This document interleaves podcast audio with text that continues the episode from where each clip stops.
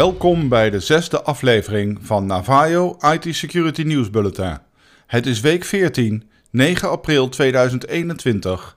Mijn naam is Rob Musketier, IT-beveiligingsconsultant bij Navajo IT Security. Miljoenenhack Facebook. Vorige week is bekend geworden dat de persoonsgegevens van 533 miljoen Facebook-gebruikers op straat zijn komen te liggen. Facebook heeft aangegeven niet te kunnen achterhalen welke gebruikers geraakt zijn door dit lek.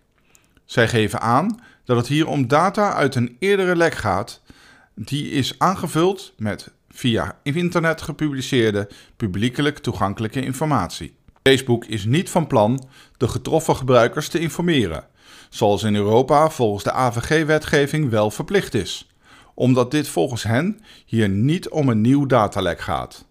Inmiddels is bekend dat in de gelekte data gegevens van 5,4 miljoen Nederlandse en 3,1 miljoen Belgische Facebook-gebruikers zijn opgenomen. De gelekte informatie bevat onder andere naam, telefoonnummer, woonplaats, geboortedatum en in sommige gevallen ook e-mailadressen. In België heeft toezichthouder GBA Facebook-gebruikers opgeroepen om een formele klacht in te dienen. Facebook moet zijn gebruikers accuraat informeren over de precieze impact voor hen en de mogelijke maatregelen die zij kunnen ondernemen, al dus de gegevensbeschermersautoriteit. Die waarschuwt dat de gestolen data onder andere kan worden gebruikt om Facebook-gebruikers op te lichten. Gebruikers worden dan ook opgeroepen om alert te zijn. Daarnaast adviseert de GBA de getroffen om een klacht in te dienen. Wist u dat als uw persoonsgegevens openbaar zijn gemaakt als gevolg van een gegevenslek, u altijd een klacht kunt indienen bij de GBA?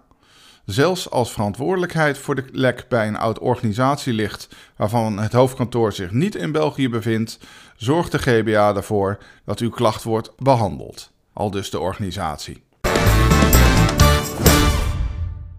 Kwetsbaarheid Fortinet VPN-servers. In de afgelopen weken zijn criminelen in staat geweest om door middel van een kritische kwetsbaarheid in Fortinet VPN-servers diverse bedrijfsnetwerken aan te vallen.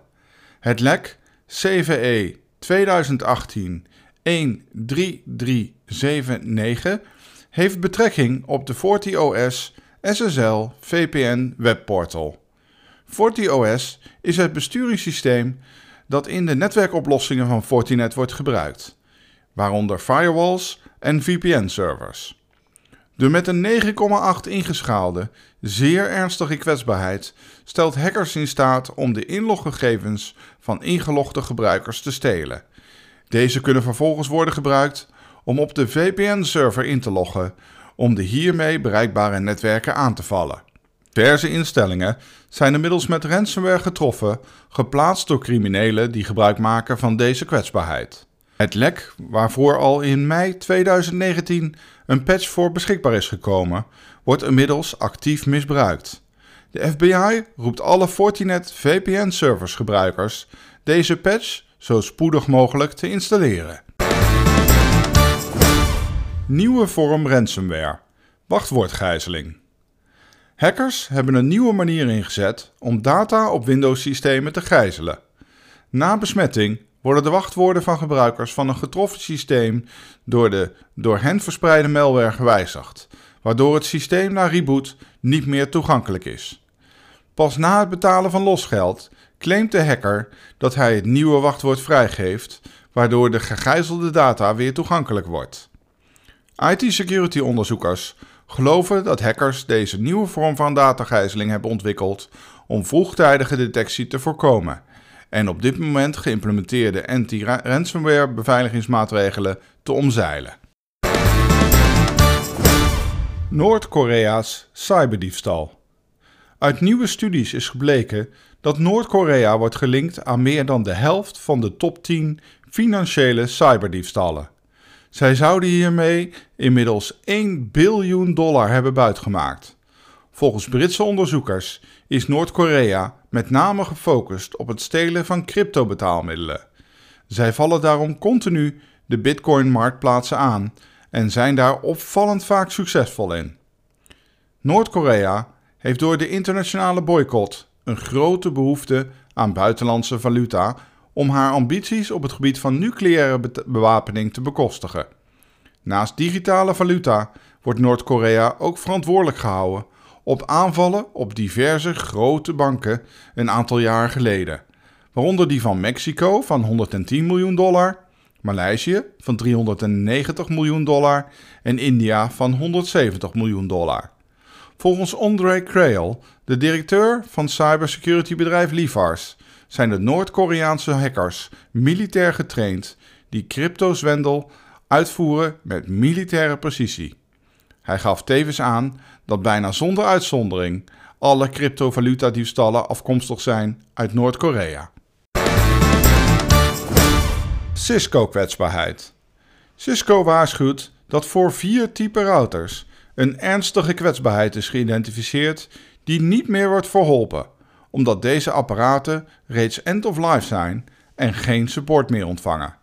Het betreft hier de volgende types Small Business Routers: de RV110W, de RV130, de RV130W en de RV215W routers, die, zoals de naam al aangeeft, vooral in het midden- en kleinbedrijf worden toegepast. De kwetsbaarheid heeft het CVE-nummer 2021 1459 gekregen en is veroorzaakt doordat de router webinterface niet goed omgaat met het valideren van de gebruikersinvoer. Door het versturen van een speciaal geprepareerd HTTP-request kan een aanvaller code als rootgebruiker op de router uitvoeren. Het lek is gekwalificeerd als zeer ernstig en heeft een score van 9,8 op de schaal van 1 tot 10. Om de aanval uit te kunnen voeren, dient de hacker toegang te krijgen tot de webinterface. Cisco adviseert daarom, indien de router niet kan worden vervangen, om de remote management optie uit te schakelen. Standaard staat deze aan. Voor zover bekend zijn er nog geen exploits die gebruik maken van deze kwetsbaarheid. Dit waren de highlights op het gebied van IT-beveiliging van week 14, aangeboden door Navajo IT Security. Als uw bedrijf een helpende hand op het gebied van informatiebeveiliging goed kan gebruiken, neem dan contact op met Navajo IT Security in Haarlem via 023 53 44 496, via e-mail via info@navajo.com of bezoek onze website via www.navajo.com.